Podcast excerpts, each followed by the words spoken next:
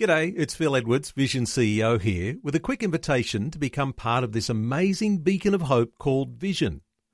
Together we can put our love into action to help people of all kinds build or rebuild their lives on the truth of God. Please consider the part you can play during our upcoming Visionathon appeal, remembering that it's your support that makes Vision possible, including this podcast. Audio on demand from Vision Christian Media.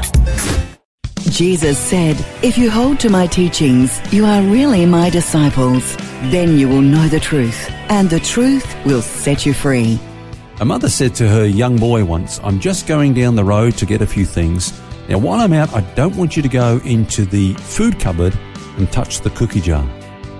Immediately she said that, the boy started thinking, cookie jar. When is mum going out? I want to get into that cookie jar. And that's how the law works. It actually has the opposite effect of what we want it to accomplish. It actually puts in our minds a desire to do the very things it's forbidding us to do. That's what Paul says when he discusses the nature of the law in Romans chapter 7 and verse 5.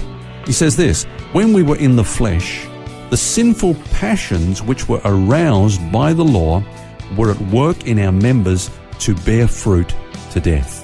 God's answer to living above sin is not through the law, it's by the power of His grace.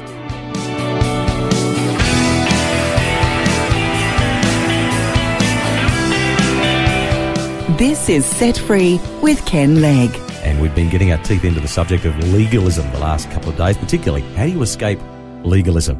It's done a lot of harm to many Christians over the years and it's damaged the church's reputation and worst of all, it's misrepresented God. So the question is, why do we still take the bait? Probably like that little boy with the cookie. Uh, with us uh, to discuss this issue is Ken Legg. And why, Ken? Why do we take that bait? Well, Phil, let's remember this, that before we beat up on ourselves, that even Paul himself fell into this trap. You know, I quoted at the beginning of the program from Romans chapter 7, which is a chapter where he kind of even shares his own experience of trying to live under the law, mm. but failing you know, he says the good that I wanted to do, you know, yeah, which I, I thought, do. yeah, I saw it in the law. Yeah, I want to be like that. I couldn't do it. And, and the bad that I didn't want to do, I found myself continuously doing. In fact, what happened is the more he tried to marry himself to the law, the harder this battle become because mm. the strength of sin is the law. He says this in verse 11. He says that he was actually deceived in this whole process. He thought, here's the law. It's, it's got this high standard and yes, I want to do that. And yes, I want to be that person. He said, when I went that way, I was deceived. I was taken in. I fell into the trap of thinking that this is the way yeah. to holiness, but it's not. So, you know, we're not alone. You know, Paul, as I say, walked that way. And, uh, I guess that we do it because we're basically works oriented. I think there are certain misconceptions that we have about the law and about grace. For example, people believe that laws will actually help them to lead a better life. You know, if you want someone to change, give them a whole bunch of rules.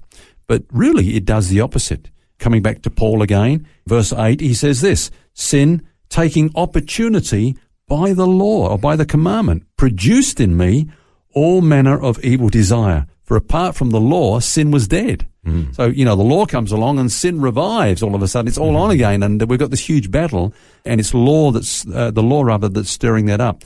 Now, the law is not bad in itself. We've said that we need to keep saying that point. We're not denigrating the law. We're not downplaying it in any way, shape or form. It's just that our marriage to the law is not a good thing. It's a sterile relationship.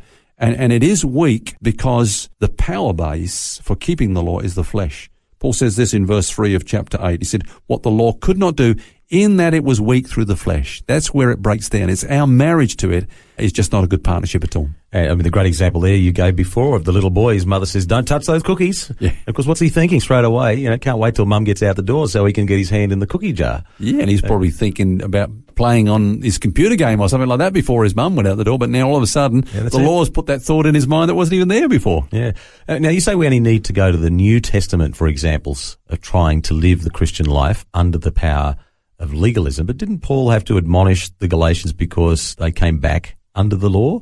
Uh, he said that having begun in the spirit, they tried to be made perfect by the flesh. Yeah, that's right. And I think this is a, a common fallacy, uh, uh, Phil. I think sometimes, you know, you, you hear about people that say that grace must be balanced by the law. I don't know if you've ever heard that before. Mm. Now the question is, okay, what are you going to balance it with? What are you going to balance grace with? If the answer is law, well, then straight away grace is no longer grace. That's what Paul says in Romans chapter 11 and verse 6. He says, if it's by grace, then it's no longer by law. Hmm. Otherwise, grace is no longer grace. If it's by law, then it's no longer by grace. Otherwise, law is no longer law. You can't mix law and grace. You mix one little bit of law with grace and grace is no longer grace. So for grace to be effective in people's lives, it has to be radical. Yeah. And I love that word radical grace, you know, because grace is pure grace. You know, Paul says that the true gospel is the power of God unto salvation. We try to find power in things like prayer and fasting and doing this and doing that, more power to us, you know. Yeah. Paul says, no, you get a hold of the true gospel. He says that is the power of God under salvation. But you come under law and law nullifies the grace of God. It, it cancels it out because uh, grace is no longer grace. And a lot of Christians try to live their lives by law without realizing it. They they try to come under law in governing their finances, uh, in working out their marriage, in in their Christian walk, and every time that we come under law, we cancel out the grace of God. We fall from grace. Paul uses that term. We fall from grace, and he says Christ is of no effect to you. Once you come under the law, Christ is of no effect to you in that area of your life. You, you, you- you've cancelled out the grace of God. God's the power of God's grace working, and you're trying to work it all out now in your union with these rules or these laws, these regulations that you've married yourself to, you know. And one one you touched on there, I think, is a great uh, example for all of us that we'll very easily understand, and that's money. Yeah. Um, the law says, you know, tithe ten percent, um, you know, discharge your obligation, but grace says open-handed generosity. Yeah. Be generous Yeah. to those that are around you. Yeah. Be generous in your giving. Yeah. And it's just it's a mindset. It's totally different. Yeah, uh, you know, I mean, this whole thing of tithing. I mean, you know, you, you, obviously want to put the cat amongst the pigeons here, Phil, and uh, stir up a hornet's nest. But I'll We've just say a couple this: of minutes left, so I'm sure that you, you can cover we it do a whole you know. week on tithing. But uh, um, basically, you know, we've been saying this that you can always do more under grace than we do by law. Mm. So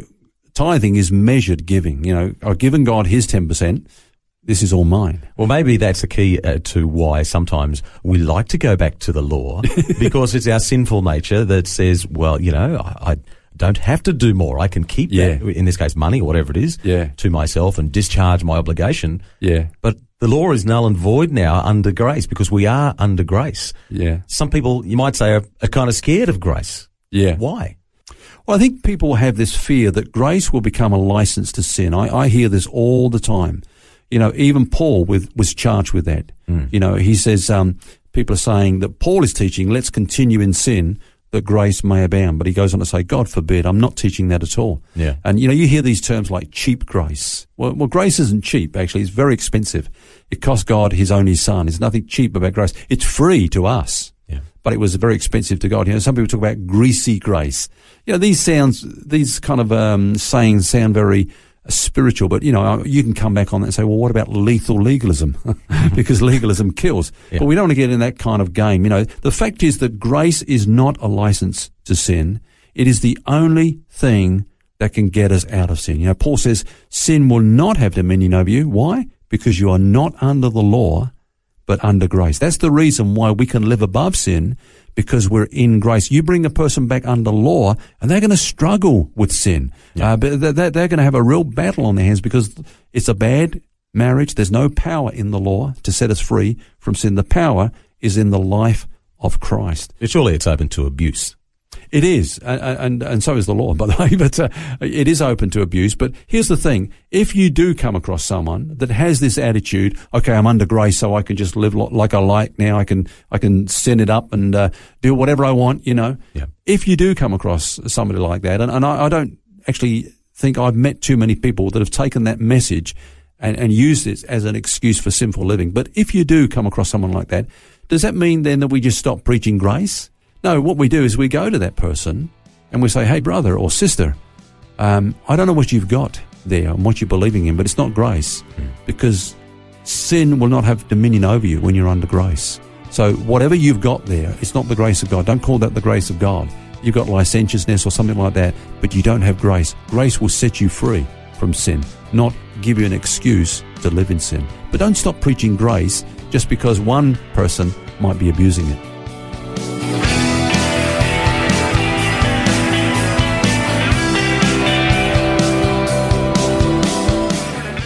Ken Legg's been helping us to escape from legalism this week, and we'll have more tomorrow.